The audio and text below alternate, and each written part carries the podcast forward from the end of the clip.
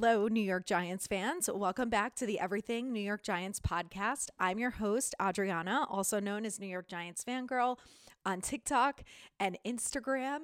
And you guys, we did it! We did it! For the first time since 2011, the Giants have won a playoff game. They beat the Vikings in Minnesota 31 to 24 in another nail biter, but it was a beautiful game for the offense. The defense came up big when they needed to. There's a lot of really good things to talk, to talk about. I'm so excited. And I know that all Giants fans are just on the same level right now of excitement. It's amazing. This team thinks that they can win. They are going to go into Philadelphia with a not 100% Jalen Hurts, and they are going to do everything that they can to beat the Eagles. I'm just going to share a little warning because if you thought that last week's episode was unhinged, this one will probably be worse. And I will do my best to rein in the cursing, but sometimes, you guys, I just get too excited and I I, I can't stop it. So, like I said, I'm going to do my best, but there's just there's so much good stuff to talk about. All right, we are going to talk with our franchise quarterback, Daniel Jones. He is leading the charge. This is where the podcast needs to begin because my God he had the most perfect game he's ever had. He could not have actually been any better. He was unbelievable in every sense of the word. That first drive, the Giants only were down in the game after Minnesota had the ball, marched right down the field, put up seven points. Giants were down 7 0, and I know all of us we're biting our nails. We've seen Daniel in big games. Not, I mean, this is like the second big game he's probably ever had, but you, you know what I mean. We've seen him when it's loud and when he, the pressure's on and he knows that he has to perform well, he can get a little flustered in the beginning. And, you know, I, I was just watching it and I was a little nervous thinking, thinking, please just, you know, just settle down. And it was funny because I watched Daboll and you could see him a couple times on the sidelines he just kind of you know had his palms to the ground his hands up and and was pushing it down. Like he was he was telling them you know like settle down a second. We can do this. Take a deep breath whatever he was trying to communicate with them. But that's exactly how i felt watching jones. I'm like just just you know he's mr cool calm and collected always and now is is the perfect time. And what do they do?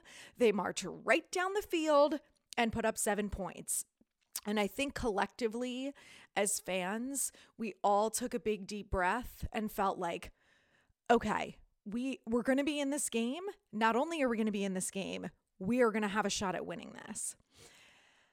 And oh my God, I, there's so much to say. I'm almost like overwhelmed. I don't really know what to start, but we have to go back, obviously, to Mr. Daniel Jones for a second. So let's talk about some stats because Daniel Jones is the only NFL quarterback to throw. Let me make sure I get this right. Okay, I had to pull up these statistics because I want to be accurate for you guys. So, according to ESPN stats and info, Daniel Jones is the third quarterback in postseason history with 300 passing yards, and 75 rushing yards in a game, joining Lamar Jackson and Steve Young. Now, where he's differentiated between those two players is he is the first quarterback to get the postseason win. Let me repeat that for you. Daniel Jones is the first quarterback in NFL history to not only have 300 passing yards, over 75 rushing yards in a postseason game, and get the win. There is no more Daniel Jones slander. You are done. There is nothing that can come out of your mouth except Daniel Jones is the New York Giants franchise quarterback. He went 24 for 35 for 301 yards, two touchdowns, zero interceptions, and was sacked three times for 12 yards. Now, he also had 17 carries for 78 yards, and the longest was 15. Now, I think a lot of us would would would potentially agree that maybe 17 carries is a lot for Jones. You know, I do feel like you have to do whatever it takes to win, and if that's what it takes, then do it. Um, makes me a little nervous though. But let's continue on with the rushing yards because this was really interesting to me is that Saquon Barkley only had nine carries for 53 yards and two rushing touchdowns. Now, he was used a lot more in the receiving game, which we'll get to in a second, but Saquon had an excellent game. And we know that Minnesota's defense is not that great, but the way that the offensive plan was to go in there swinging and trust the wide receivers, and the wide receivers stepped up this game was was a little surprising to me, but also amazing because we're at this point in the season where the wide receivers are what they are, and it's time for everyone on this team to step up and make plays, and that's exactly what they did. So, um, you know, you have to do what works, right? And if the passing game is working, and you know we don't need to run the ball every down then do what's working. Uh, against the Eagles, I think there probably will be a bit of a different game plan. But listen, Saquon did what he had to do to win. He scored two out of the four touchdowns, and they were beautiful. Beautiful runs. He's the Saquon that you would never know was injured. He's back to himself. He's an excellent runner. He's explosive again. He's pushing through tackles, making smart decisions. Just what more can you say about that this guy? He's a team player you know he's a leader. I mean the videos i saw of him on the sidelines going up to players and you know saying whatever he was saying to whoever he was saying it to. I think at one point you know after that huge Slayton drop it towards the end of the game you know he even was going up to him and telling him you know it's going to be okay. So he is he's a giant next year. He's not going anywhere. And this game really just solidified it for me. And i know there's been a lot of back and forth but I don't think he's going anywhere. Um, next up is Matt Breida, who had three carries for eight yards, and Darius Slayton had one carry for three yards. So, again, not a huge rushing game overall 30 carries for 142 yards and two touchdowns. And I know, you know, there's always been a lot of talk well, if you can't run the ball, you can't win games. And listen, we, we can prove that wrong quite a few times over, but, um, you know, every game is a different game plan. We know that Minnesota does not have the greatest defense. So let's do the unexpected here. And it worked out well. So, talking about it, let's talk about our receivers. Isaiah Hodgins, you guys. I know I know we've been talking about him a lot over the last couple weeks, but what is there not to love about this guy? There is nothing not to love. He is the most perfect addition to this team. He's only been here for what, 2 months and he this game led the receiving corps with eight receptions out of nine targets for 105 yards and a touchdown. And I am pretty sure that he is one of the only receivers this year for the Giants to have over 100 yards. Wan'Dale hit 100 the game that he got injured. And that's it. Isaiah Hodgins, huge piece to this offense. Another guy who I know who's going to be here next year, and I would be, I mean, I would love nothing more than to see him back in a Giants uniform. He has stepped up like no one else on this team has, and it is truly incredible, especially in the short amount of time that he's been here. He has made himself known. Him and Jones have been practicing together and working on their rapport and connection after practice, before practice. I mean, I've read a couple reports that say that those two have really done a lot of outside work together to work on that. And it's, I mean, you can see it. You can see it on Sundays. And uh, I just, I love him. The, after he caught that touchdown, he went screaming into the Minnesota fans. So I was like, yes, this, I just, I just love it. The excitement was palpable. I mean, you could just tell from the whole team and uh, this is a funny story. So Saquon spoke to the media after the game. A lot of the players did. And what some of the media reported was that um, you know, Saquon was asked about Jones, and of course, you know, him and Kayvon, all of these players after the game, when they were asked about Jones and if they were surprised about how Jones stepped up and was calm and played so well, whatever, they all said no. No, you guys are the only people who are surprised. We see what he does week in and week out, and we see his talent and his dedication, and he is our quarterback. And the way that they all rallied around him was amazing. But I want to get back to Jones and Saquon for a second because those two have really an amazing connection and they have been through so much with this organization. And for them to finally start winning and playing their best football when it matters and proving everyone wrong is just the most wonderful thing. So Saquon was asked on the, I believe it was the second touchdown drive. Jones looked at Saquon, and as Saquon, this is how Saquon told the story. Jones looked at me and said, You're getting the touchdown, LFG. And, and someone went back to Saquon and said, Did he say the letters LFG or did he actually say what it means? And Saquon said, No, he actually said what it means. And then Saquon said, that he was afraid he was going to get fined. He's like, Am I going to get fined if I say the F word? And then Paul Schwartz was like, I'm not going to fine you.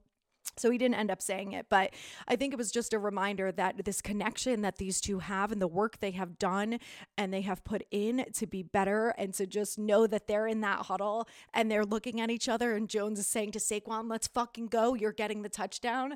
I mean, my God, it hypes me up. I can't imagine what it was like to be them on the field, you know? So, um, yeah, just a, I just love this team. And, you know, I think a lot of us have been saying this too is that the growth and the teamwork and the effort that we have seen this year is unlike anything we've seen from a Giants team in years and years. I mean, it's very obvious that it's all about the team. Have you ever heard a player speak to the media after a game and say, you know, I'm disappointed that I didn't do this, point there's no pointing fingers there's nothing negative all the accountability how about the fact that kenny golladay who had zero targets had one of the biggest blocks in the game and Saquon was the one who pointed it out after. I think Jones might have said something about it, and Daboll said something about it. And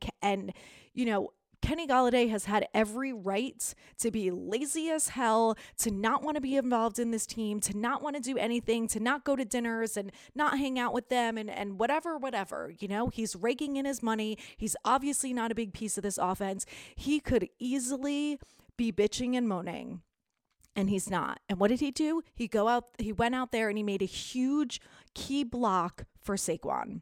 And it just just goes back to the team. I just love these guys. All right, so let's talk about um, let's keep going on the receiving corps. So obviously Hodgins led. Behind him was Slayton, who out of eight targets had four receptions for 88 yards. So close to a 100 yard game for Slayton. You know, I I love Slayton, and we talk about this every week, right? And it it feels like you know we're beating a dead horse, but it's it's just the reality of the situation is there's a lot of missed opportunities at his hands. Now he did make some plays. He still had 88 yards. You know, he really helped the offense move throughout the game.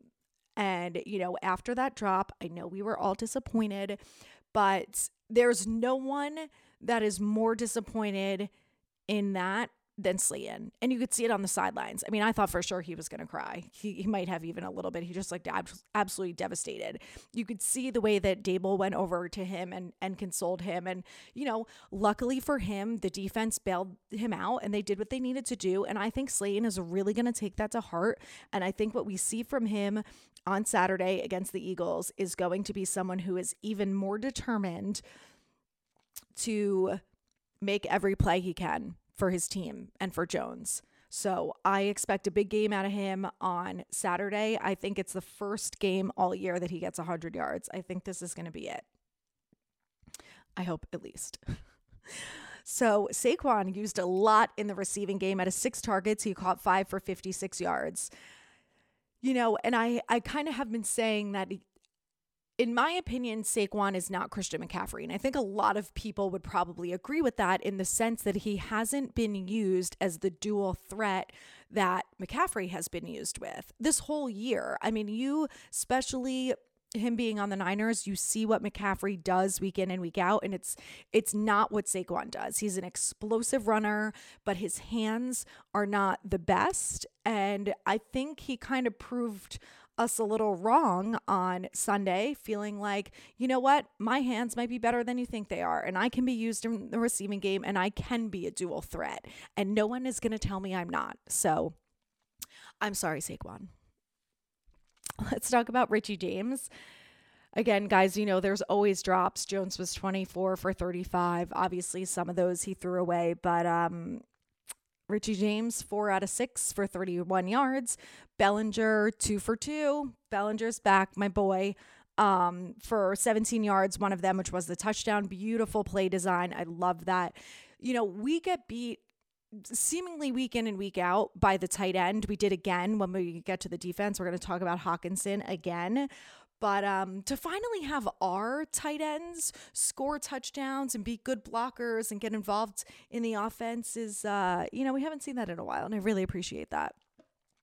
Um, speaking of tight ends, Lawrence Cager went one reception out of two targets for four yards. So, um, you know, he's someone that's kind of been in and out of the lineup. He's been active and he's been inactive. So I think it was good to get him involved in the mix. I'm sure we'll see a little bit of him on Saturday. Obviously, Bellinger is the number one tight end, but I like when they get two tight ends involved. And I think Cager is going to continue to develop and he could be someone that we really rely on. So, over 300 yards receiving for the offense. Um, really good, really good day for the offense and for Jones. I mean, I just if you look at this game and you look at the way that the offense has grown and developed over the last few weeks, you look at Jones and forget about what he did last year, but you see that the way that this offense has changed and developed and become more creative. We've never seen them run that Statue of Liberty play. You know, the fact that they're able to do things differently and really confuse other teams' defenses is so fun to watch. It is so great. And I have had people, mainly Minnesota fans, say to me, Oh, well, our defense sucks. Okay, so our defense had a terrible game, too. And you know what? The Vikings have put up almost 30 points every single game, and we are one of the few defenses who not only once, but twice kept them to under 30 points. So I don't want to hear it. You know, Vikings fans saying Kirk Cousins this and Justin Jefferson that and TJ Hockenson this, Dalvin Cook. Ooh, let's talk about what happened to Dalvin Cook and Justin Jefferson because they were not involved in the game because our defense stepped up. So I don't want to hear it. Okay. So now let's talk about the defense, who definitely had a tough day. Um, I don't know what the deal is with TJ Hockenson, why no one seems to be able to cover him, but it is what it is. We'll talk about that in a second. First of all, let's talk about the run game because for the second time, we held Dalvin Cook to under 70 yards. I think the first game it was 63 or 58, something like that. This time he had 15 carries for 60 yards. His longest was only 11. You guys, Dalvin Cook is one of the best backs in the NFL. And look at what our defense did. So, yes, they gave up 24 points. They had a hard time making stops when they were supposed to. They couldn't cover TJ Hockenson for the life of them, but they took Justin Jefferson out of the game. He had seven receptions for 47 yards. You guys, this is the number one wide receiver in the NFL, okay? We are not talking about the Cleveland Browns. Sorry to my sister in law, she listens to this. You know, this is a good offense. They can move the ball. And look at what we did to them and the defense came up big when it mattered. So, yes, they struggled. They will probably struggle against the Eagles as well. But I have faith in them, you know? I have faith that the Eagles are not going to put up 48 points again on Saturday, that they are going to step up. They know what's at stake. And, you know, since the last time that we played the Eagles, which was what, week 11, I think, um, or 14 maybe. I, it's been a while because obviously our starters didn't play them last time. So, you know, they're going to come out and they're going to play tough. Let's talk about the rest of the receiving corps because TJ Hockenson, again, again, I I understand that they physically cannot stop the entire offense. They can't shut down Kirk Cousins um, Dalvin Cook, Adam Thielen, Justin Jefferson, and TJ Hockenson. I understand that. But the New York Giants as a whole have been absolutely destroyed by opposing teams' tight ends for decades. And I just don't know what the problem is. I, I don't understand. It doesn't matter who the coaching staff is, it doesn't matter who the players are, it doesn't matter. We just can't stop them. And I really, I just don't understand what it is. But TJ Hockenson led the receiving corps with 10 receptions for 129 yards. I just, I don't know. But listen, they did the best they could. Adam Thielen, who I could have sworn, I'm looking at the stats and I find it almost unbelievable that he only had three catches for 50 yards because I could have sworn that he made 10 times the amount of plays than that because I swear at some point that when Justin Jefferson wasn't involved in the offense, that it was all Hockenson and Thielen. I just felt like they were destroying us left and right. So I guess the fact we held him to only 50 yards is not too bad. Um, and last thing for them, so Dalvin Cook was also involved in the receiving game, six receptions for 10 yards. Again, just overall, you know, the defense did a good job of making plays when they needed to. So, beloved, our beloved Xavier McKinney, who's back, he came back with a bang. Oh my God, that fourth and eight. I just, just. Xavier has came up with some really big plays this year the one against the Packers with the pass deflection that I believe was also a fourth down. Um, this fourth and eight, I mean, my God, did we miss him or what? Because him being back in the game is a huge reason why we were able to slow down guys like Dalvin Cook. And I can't wait to see what he does against Philly. I would like to see Xavier McKinney absolutely beat down on Boston Scott because I cannot, I just cannot deal with him steamrolling us again. I don't know why.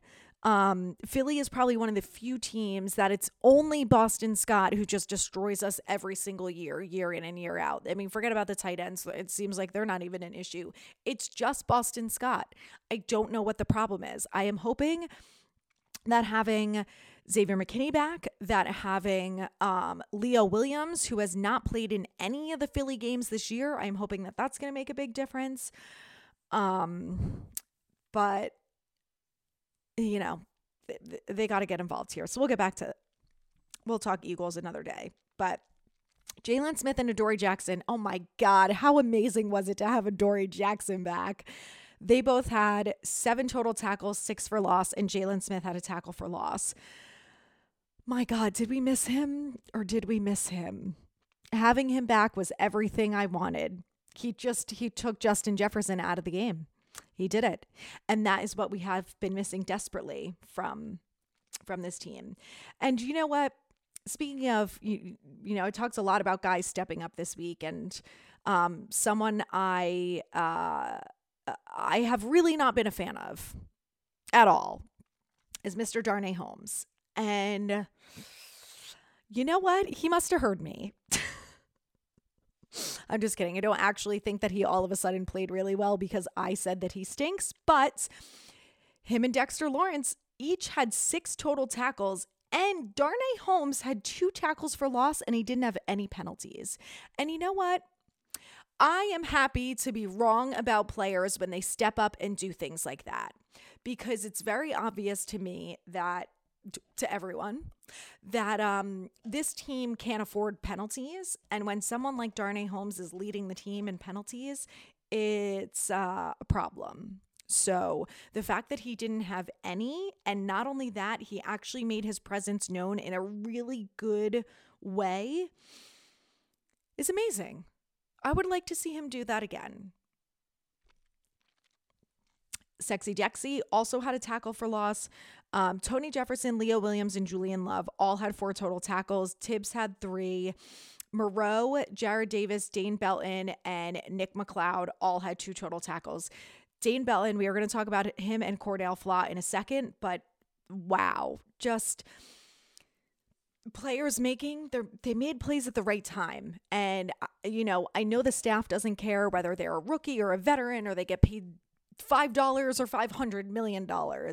You know, some of these guys like Belton and Flott didn't play a snap all game and came in cold, ready to go. And the first play they're in there, they make a play, a huge play, game changing play. And I, oh my God. I mean, I mean, again, we talk about the coaching a lot, but like, how do you, you just, that's all on the coaches, right? They, they know, uh, I mean, of course, part of it is the talent and the execution, but the coaches know what they're doing to get these guys to make plays. Again, Jarrad Davis has only been on the team for a couple weeks makes a couple tackles. Landon Collins, Jihad Ward, Jason Pinnock, Azeez, Marcus Johnson, Ryder Anderson all had a tackle, and Azeez had a tackle for loss. Now, not having Azeez in the game made a huge difference in our pass rush. It was non existent. We didn't get a single sack. Um, we did get a few quarterback hits, but no sacks on Kirk Cousins, you guys. All I wanted was at least one sack on him. And, you know, Thibodeaux got held left and right. He was getting absolutely mauled. I don't know what the problem is with the refs. It's ridiculous at this point. It happens every week.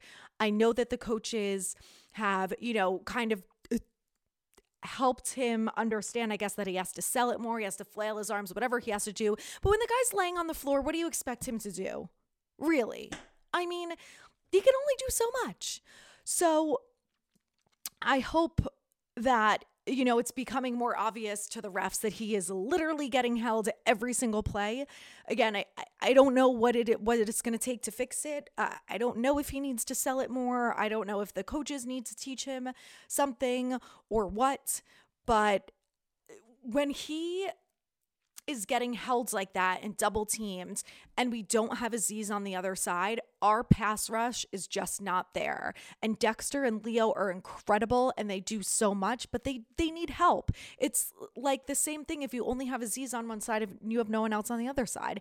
And yes, um, I think Justin Ellis was was in there, and so was um, Jihad Ward. But listen, they are not Azeez. Azeez is an impact player. And when he gets injured, like he did in the game, there is a very obvious difference to this defense and to this pass rush when he is not in. So, from what I heard from the injuries, you know, he was ruled out immediately, which immediately concerned me, thinking that the quad was acting back up because they did say that he was ruled out with a quad injury. Now I did hear somewhere and it it was either Twitter or a podcast. So listen guys, I do not know how accurate this is.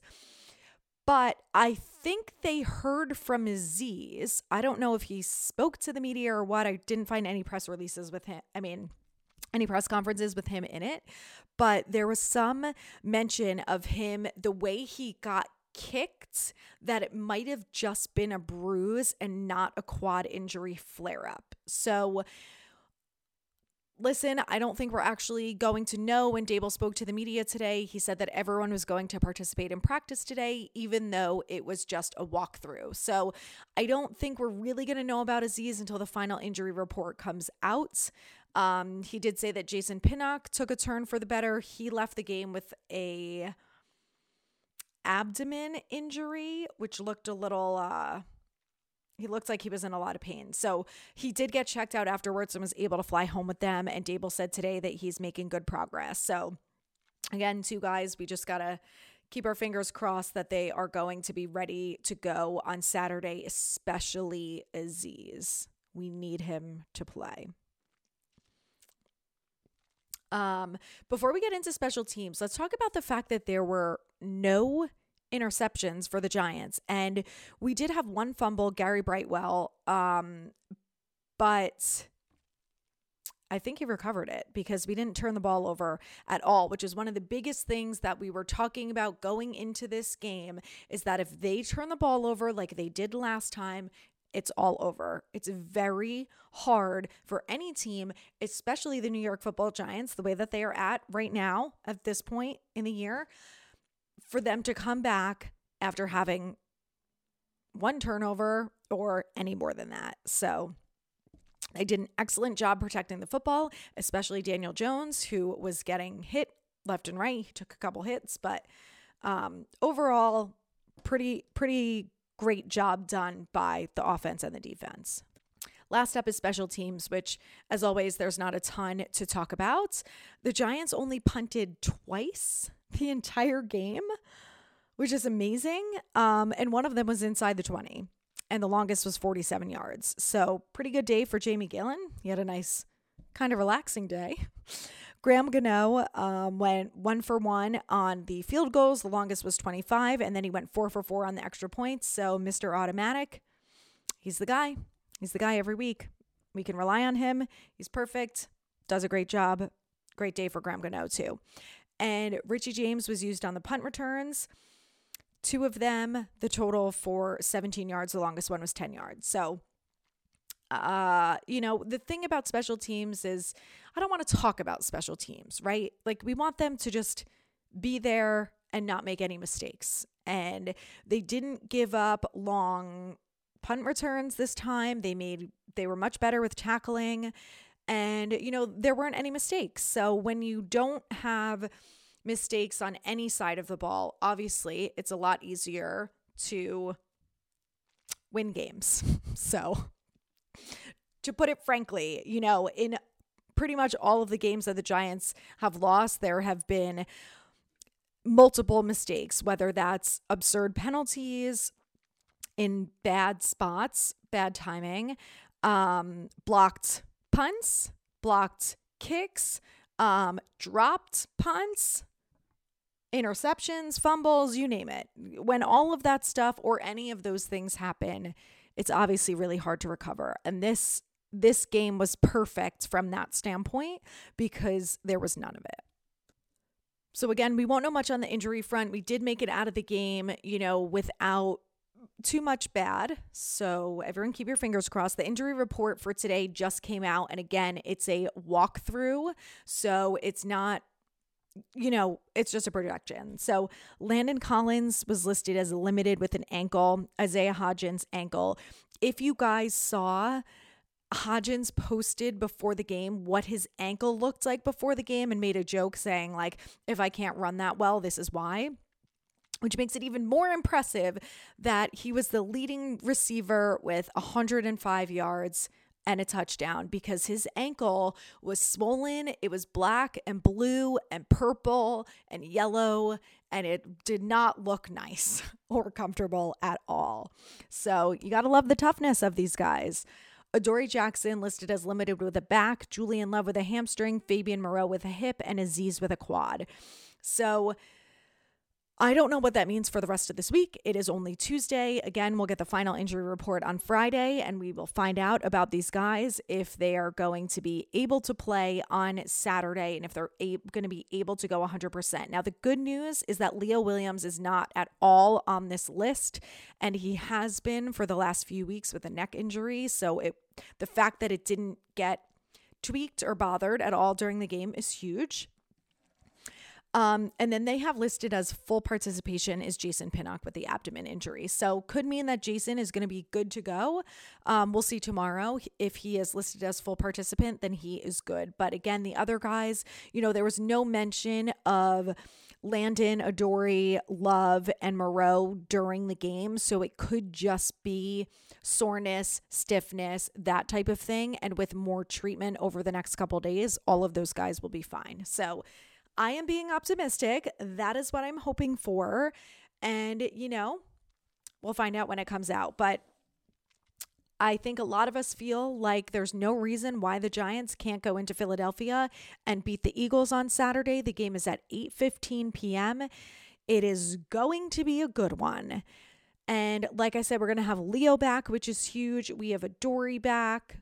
Um, Xavier, you know, we have a lot of people back that are going to make a big difference. Also, it is very difficult for one team to beat another three times in a season. I don't think Hurts is going to be 100%. He's coming off a bye.